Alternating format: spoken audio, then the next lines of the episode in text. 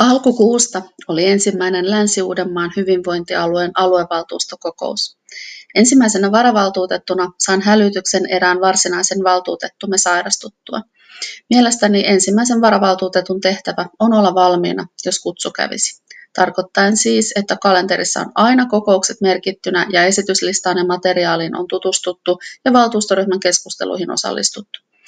Ryhmän sihteerinä keskusteluihin osallistuminen on luonnollisesti jatkuvaa. Meidän ryhmällämme on erittäin hyvä ryhmähenki ja käymme paljon keskustelua kokousten välilläkin. Ensimmäisen valtuustokokousta edeltävään ryhmäkokoukseenkin pystyi osallistumaan lähes jokainen ryhmään kuuluva. Kokous pidettiin Dipolissa ja puitteet olivatkin tilanteen historiallisuuteen sopivat. Tosin pitää kyllä sanoa, että Lohja voittaa tarjoulut 6-0. Varsinainen valtuustokokous sujui hyvin. Toisaalta ihmettelin kokouksen levottomuutta. Moni nousi paikaltaan esimerkiksi vastatakseen puheluun tai haetaan kahvia tai vesipulloa kesken toisten puheenvuorojen. Varmasti on ollut hyviä syitä tähän.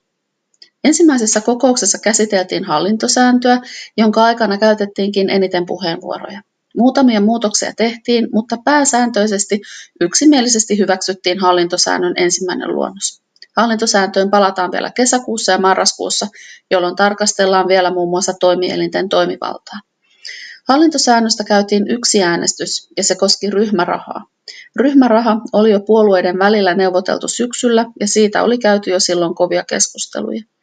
Sitä ei ole tarkoitettu esimerkiksi vaalirahoitukseen, vaan ryhmien hyvinvointialuetyöhön ja sen työn tukemiseen ja kehittämiseen.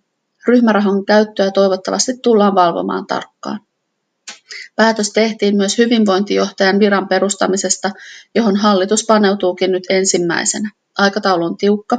Kesäkuun valtuustokokouksessa olisi tarkoitus valita henkilö tähän tehtävään. Toimielin paikoista oli käyty jo neuvottelut ja paikkajaot päätettiinkin nyt yksimielisesti. Minä sain merkittävän lautakuntapaikan tulevaisuus- ja kehittämislautakunnassa.